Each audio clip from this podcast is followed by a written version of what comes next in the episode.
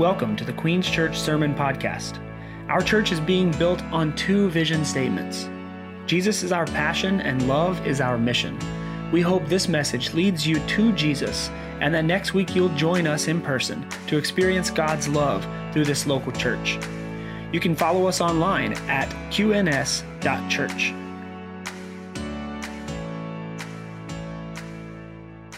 Happy Sunday, church. I am so glad that you have decided to worship with us here at Queen's Church at Home. Hey, do me a quick favor. If this is your first time ever watching this um, or watching with us, go ahead and say hello in the comments there. We have plenty of people from our church who would love to welcome you. And as you're doing that, I want to invite you all to your Bibles in Daniel chapter three. We are right in the middle of a series entitled Fearless. And today, as we enter into Daniel chapter three, we're going to be talking about how we are called to be fearless in the fire. If you have ever heard the story of um, Shadrach, Meshach, and Abednego in the fiery furnace, I hope that you will not just turn your ears off, but that you'll be open to receiving the word that God has for you today, because His word is always living and active and sharper than any two-edged sword. God certainly has something to say to you today. So Daniel chapter three, and as we begin thinking about this idea of being fearless in the fire, I want to uh, bring up some things that you are probably familiar with. And that's that right now in our country, you are being told by two different sides of the same coin that you must give allegiance to them. If you want to have any safety or any security, you must give allegiance. Any ideas of what I'm talking about? Right? The election. We're right in the middle of an election year, and the Republicans and the Democrats are both vying for everyone's votes, and both of them have the way forward. And if you do not vote for them, then you will lose America as you know it. Right? So I just want to point out to us right now, before we get too caught up in this season, that as followers of Christ, we are not to get caught up in the security that the world has to offer. And this passage we're going to talk about today has a lot to do with safety and security. We can see, as we have talked about in the other weeks, that our future is secure in God and in Him alone. The world will always demand our allegiance, church. And today we'll see um, from God's word and also from some uh, some everyday illustrations that we have things around us demanding our allegiance, demanding that we will we should bow our knee in worship to them. And they make promises, great promises, like they will keep us safe and secure, or they will give us satisfaction, or they will give us glory or fame or even fortune. But church, we know that any promise that the world makes, it has no power to deliver on. The promises that the world make when they demand our allegiance, the world does not have any power to deliver on. And for Hananiah, Mishael, and Azariah, the three characters in our story today, um, you will see, we will see from God's word that when they faced this test, right, they went into the fire. They knew that had they bowed to the king, the king was powerless to deliver on his promises. But God always delivers on his promises. Let's jump in right here. Daniel chapter three. As we do, begin thinking about what demands your attention. So I'll ask you that now. Think for a second about something that is demanding your allegiance right now. Maybe it's what I just brought up. You feel, you really do feel torn, maybe not on who you're going to decide, but you feel like someone in your political sphere is demanding your allegiance and they're, and they're fearing you into following them. Maybe it's a relationship that you're in, or maybe it's your job or your children. Maybe it's your pleasure that demands your allegiance. What is it in life that is demanding your allegiance? Think about that as we read Daniel chapter three, verses one through seven. Uh, we won't read the entire chapter. I invite you to do that later at, at your own leisure, but we are going to talk about um, King Nebuchadnezzar here. Listen to this. He makes an image of gold whose height was sixty cubits and its breadth was six cubits, and he set it up on the plain of Dura in the province of Babylon. This is about a ninety-foot tall structure. Then King Nebuchadnezzar sent to gather the satraps, prefects, governors, counselors, treasurers, justices, magistrates, and all the officials. We're just going to say officials from here on out for them. He gathers them to the provinces to come to the dedication of this grand image that the king had set up. Then all of these officials gathered for the dedication of the image that King Nebuchadnezzar had set up, and they stood before the image that he had set up. And listen, the herald pro- proclaims aloud, "You are all commanded, O peoples, nations, and languages, that when you hear the sound of the horn, pipe, lyre, trigon, harp, bagpipe, and every kind of music, you are to fall down and worship the golden image that King Nebuchadnezzar has set up." And a warning, whoever does not fall down and worship shall immediately be cast into a burning, fiery furnace. Therefore, as soon as the people heard the sound of the horn, pipe, lyre, trigon, harp, bagpipe, and every kind of music, all the peoples, all the nations, and all the languages fell down and worshiped this golden image that King Nebuchadnezzar had set up. Church, you will be faced with situations like this. And we'll talk about that throughout each point. But I want to dive into what, what Shadrach, Meshach, and Abednego, these three men who we'll read about here in a moment, what it was that they were thinking as they went into this season. So what happens um, following these uh, those first verses is that there are three officials who we've talked about the last few weeks. Um, they go by three different. They go by two different names. Their Hebrew names are Hananiah, Mishael, and Azariah. But remember, Nebuchadnezzar wanted to change their name at the beginning of their exile in Babylon. And we learned in the first week, go back and watch it if you haven't ch- caught it yet, is that you can change their name, but you cannot change their God, right? So they continue to worship God, but uh, here they're referred to as Shadrach, Meshach, and Abednego. Same men with different names. And these men decided that they were not going to pay attention to the king's edict. They were going to ignore it, and they were not going to bow. Now, because of the position that they had been placed in authority after Daniel chapter one, when they were wiser ten times than any other official that they had brought out of Judah, they, he placed them in charge of many things. So people saw them, and some people noticed that they were not bowing to the image. When they noticed they weren't bowing to the image, they let Nebuchadnezzar know, hey, there are, there are these Hebrew men, and they are not following this edict. And Nebuchadnezzar gets furious with rage. And he lights the fire that he promised he would light. And he brings them to cast them into the furnace. Now, Shadrach, Meshach, and Abednego says something great in chapter three, verse sixteen. They say, "O Nebuchadnezzar, we have no need to answer you in this matter. If you th- take us to the fire, our God, whom we serve, is able to deliver us out of it. He will deliver us out of your hand and out of the, far- far- uh, the fiery furnace. And even if he doesn't, O king, we will not serve your God. We will not worship the golden image that you have set up." So what happens here is Shadrach, Meshach, and Abednego, they know that even though Nebuchadnezzar has charged them with this thing, they know they cannot avoid the fire. They know it's going to happen. And church, because the world is always busy around us, constructing idols that demand our attention and worship, we should know, as followers of Christ, that the fire is inevitable. If you are going to have God as your Lord and Christ as your King, the fire is inevitable. You cannot avoid it. So if you have been avoiding the fire, I want to ask you a question. What idols do you think are demanding that you bow, that you've been bowing to? An idol is anything that we worship, right? It's anything that we have put in place of God.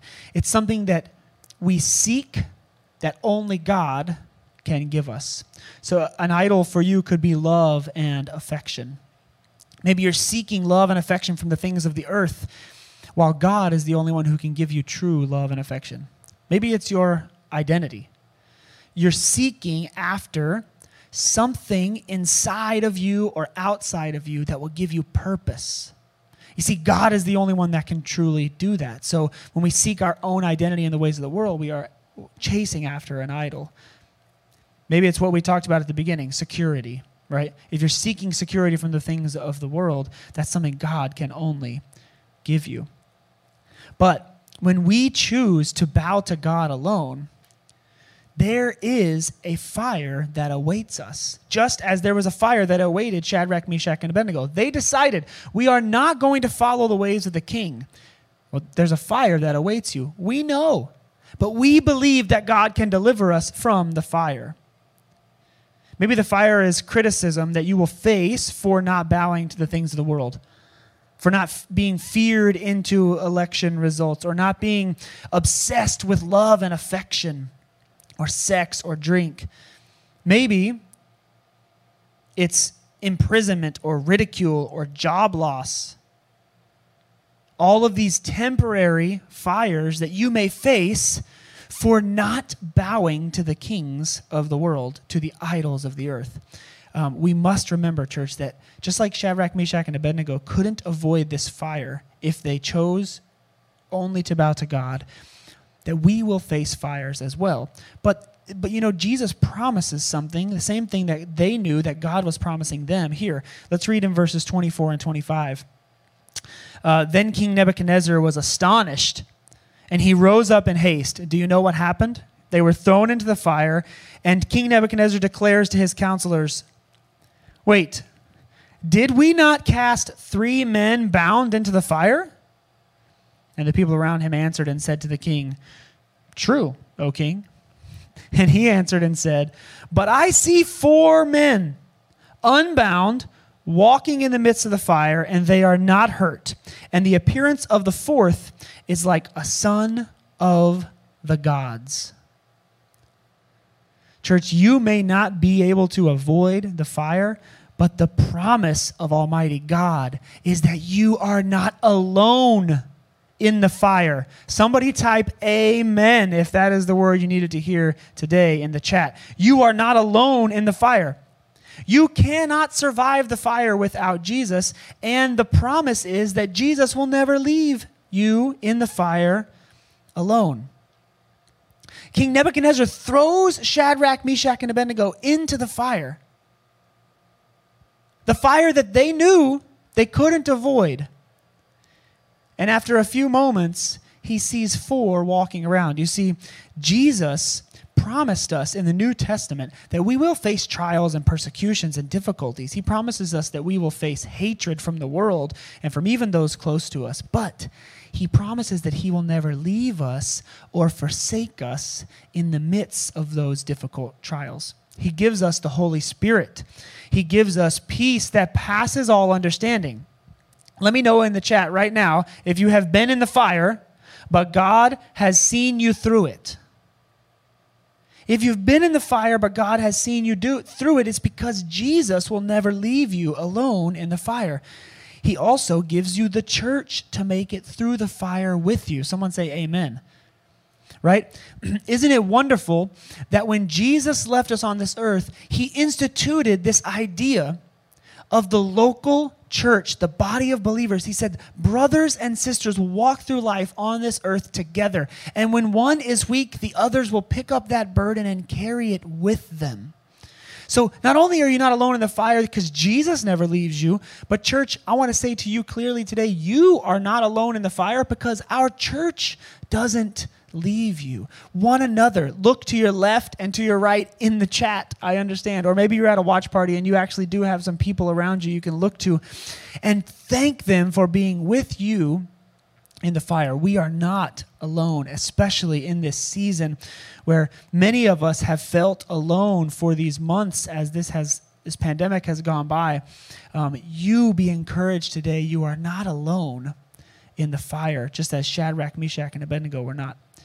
You know, the interesting thing about the fire is, though, that for someone who is unprepared for the fire, it'll burn you up.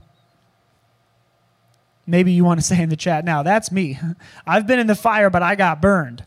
You know, when, when you're unprepared for the fire, you will get burned. One of the guards who actually bound Shadrach, Meshach, and Abednego and took them down to the fiery furnace that Nebuchadnezzar had heated seven times hotter than usual because he was so furious. One of the guards who shoved them into the fire burned to death right on the outside of the furnace. That's how hot the fire was. He wasn't prepared for the fire. But the three men who went all the way into the midst of the fire weren't burned. In fact, when they leave and they come out of the fire, Nebuchadnezzar says they don't even smell like smoke. Their clothes aren't even burned. How is that possible? It's because the one wasn't prepared for the fire, but the three were. Even though they went into the same fire, their God protected them, and they came out, and they didn't even smell like smoke. How? How did you survive, church? How did you survive that toxic work environment? You say to people, Jesus was with me.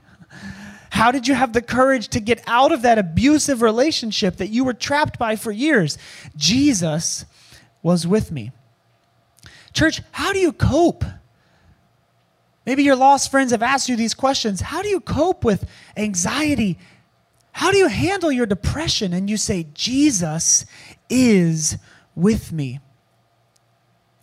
Church, just because Jesus is with us doesn't mean we won't go through the fire, but it does mean you won't go through the fire alone. You won't go through the fire alone. A third promise that we find here in Scripture is that um, the fire isn't forever. Listen to this. Then Nebuchadnezzar comes near to the door of the burning furnace, of the fiery furnace, and he declares, Shadrach, Meshach, and Abednego, servants of the Most High God, come out and come here. Then Shadrach, Meshach, and Abednego came out of the fire. And the satraps, the prefects, the governors, and the king's counselors gathered together, and they saw that the fire had not had any power over the bones of those men. The hair on their head was not singed, their cloaks were not harmed, and no smell of fire came upon them. Church, the fire is not forever. Praise God that the fire doesn't last forever. When you face the fire because you refuse to bow the knee to the kings of the earth, then the fire doesn't last forever. You know, in fact, the eternal fire, the fire of hell, the one in which is found all who, who fail to follow Jesus at the end of days. That's the fire that lasts forever. But for those of us who are in Christ Jesus, there is therefore now no condemnation. In other words, when we trust in Jesus, we guarantee that the fire will not last forever, even though some of us on earth are called to go through many more fires than others. Maybe you're listening today and you say, I've been through more fires than you, Pastor. That's why I don't believe this is true. The reason this is hard for me to comprehend is because I've gone through fires that you don't understand, young sir. And I would look to you and I, I would say that I believe that you've been through fires and many more fires than me. But church, the word of God is true.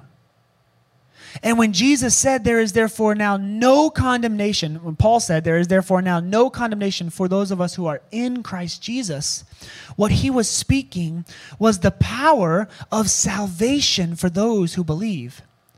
That when we believe on Jesus, not only will the fires of this earth not swallow us forever, and we will come out and spend eternity with him in the new heavens and the new earth, but we also leave as a destination on our ticket, hell behind. Hell is the eternal destination of those who follow sin unto death, who bow their knee to the idols of this world, the idols of self, and the idols of pride, and to the idols of sin.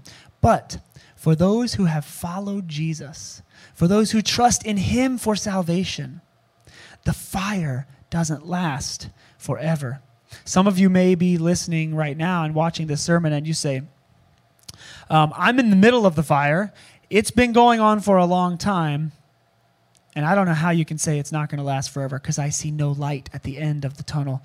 And to you, I would point to this final thought. And that is a hard one to swallow when you're in the midst of the fire. But the fire is for your good. If you have ever experienced good out of the midst of a fire, throw a thumbs up in the chat right now. If God has ever brought you through a fire, he didn't leave you alone, and it didn't last forever, and you got on the other side and you said, you know what? I am better because I went through that fire. I was able to help walk other people through the fire based on my experience. You know, God taught me a lot in the fire about who he is and who I need to be in response to that. I am grateful for the fire. If you've ever been grateful for the fire, throw a thumbs up in the chat right there. Church, listen to verse thirty. The fire was for their good. Verse thirty says, then the king promoted Shadrach, Meshach, and Abednego in the province of Babylon. They went into the fire worthy of death by the king's edict. They chose not to follow him, and they did not bow to his throne. But they came out of the fire for their good. You see, when God doesn't leave you alone in the fire, and when God reminds us that the fire is not forever, we finally get to this truth that the fire is for our good. Have you ever seen what happens when fire at the appropriate temperature and handled in, the, in, the, in a constant way, how it can refine certain things? You know that gold necklace you have on right now, or that, that gold ring you're wearing?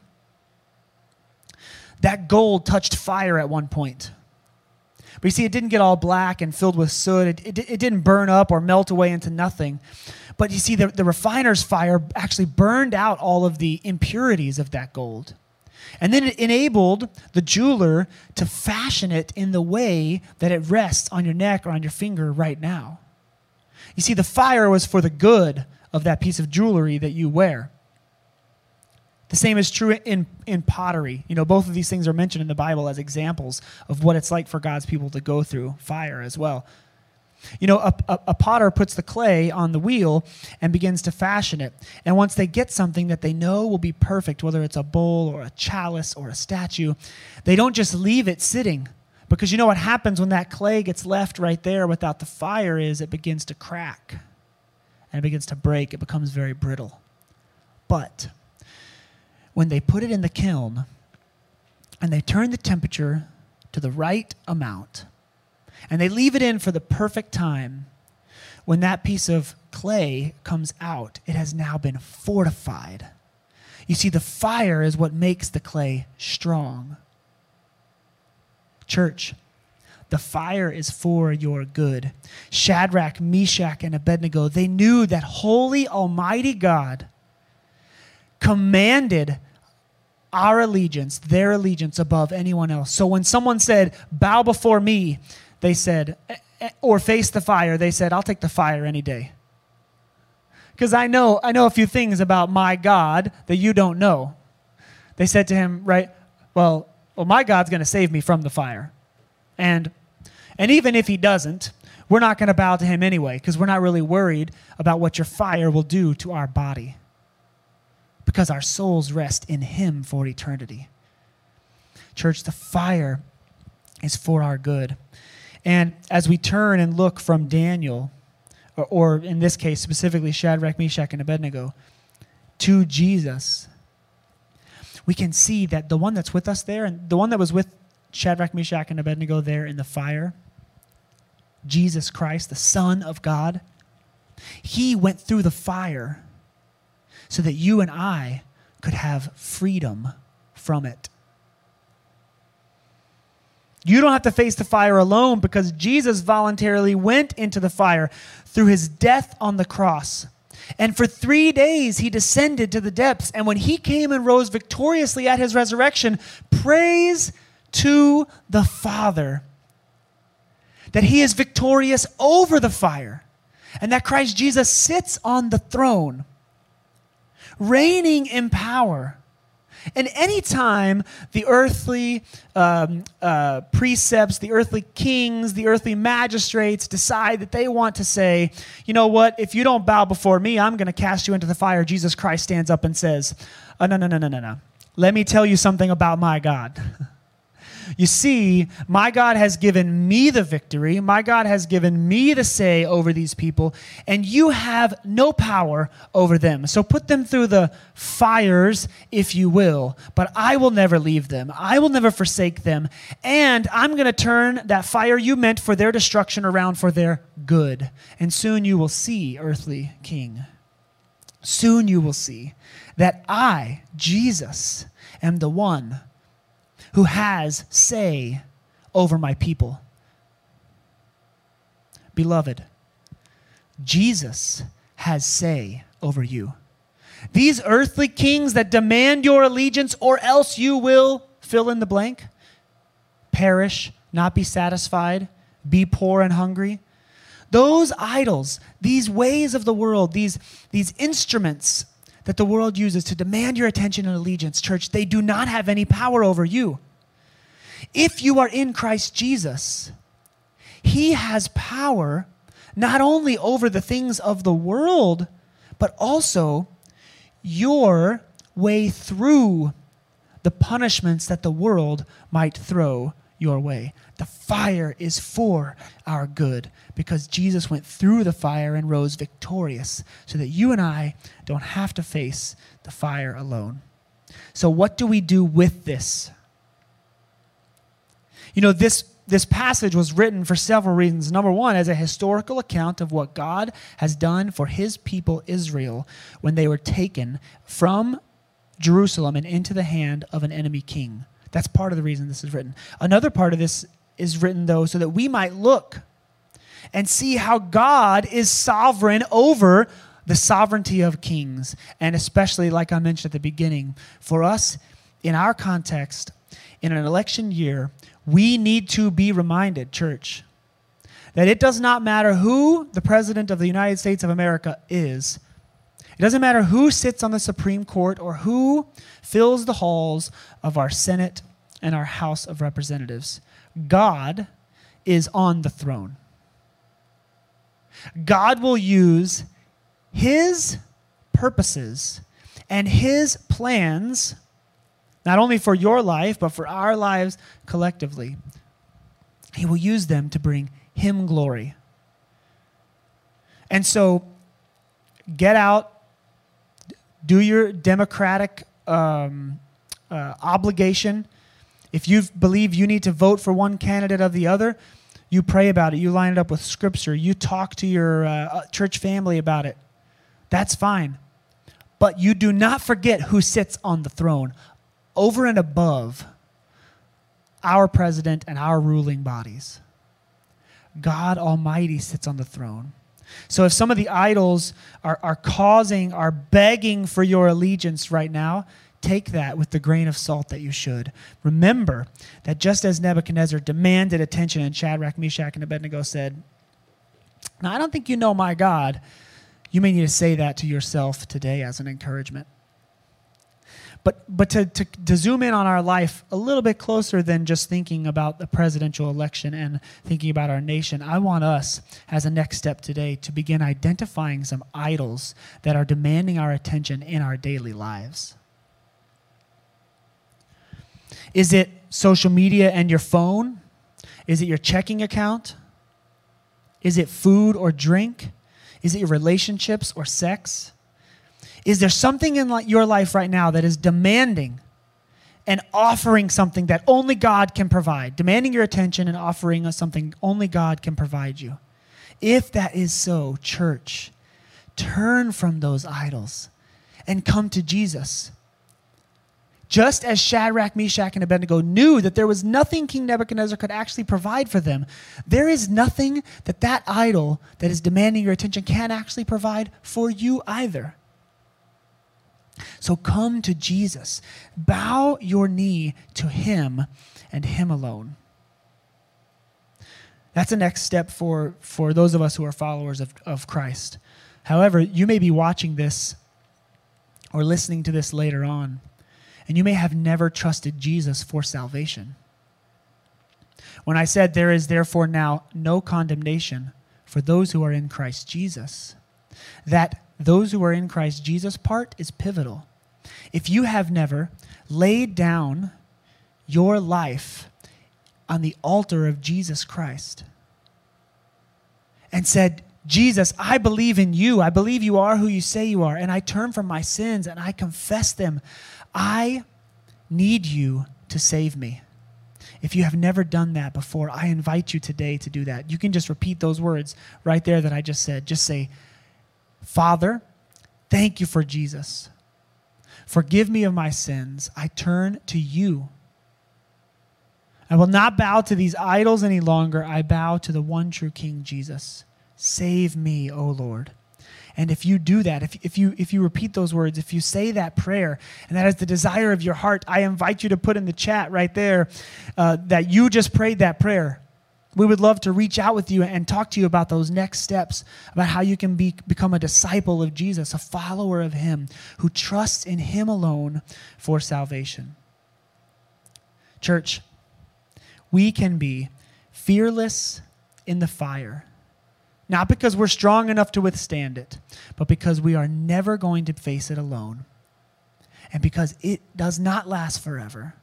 And finally, church, we can face the fire because we trust in Jesus enough to say, God, I know this fire is for my good.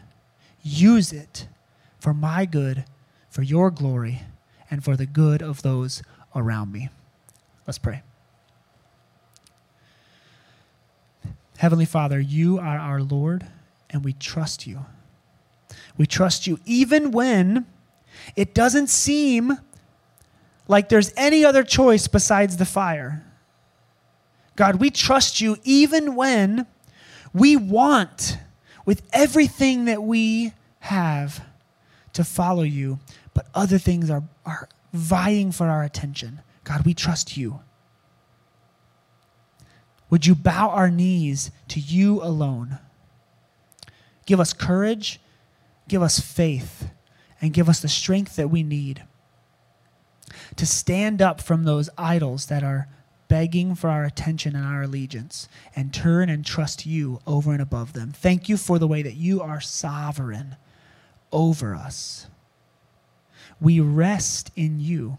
We place our country in your hands. We place our city in your hands. And Father, we ask that you would bring to faith in you our neighbors. God, I pray that you would lead us not only in the ways of your truth, but you would lead us in the ways of your love, so that our, our unbelieving friends would understand that love is our mission because you have first loved us. And that people would come to faith in you by the hundreds and by the thousands in this city for your glory. In Jesus' name we pray. Amen.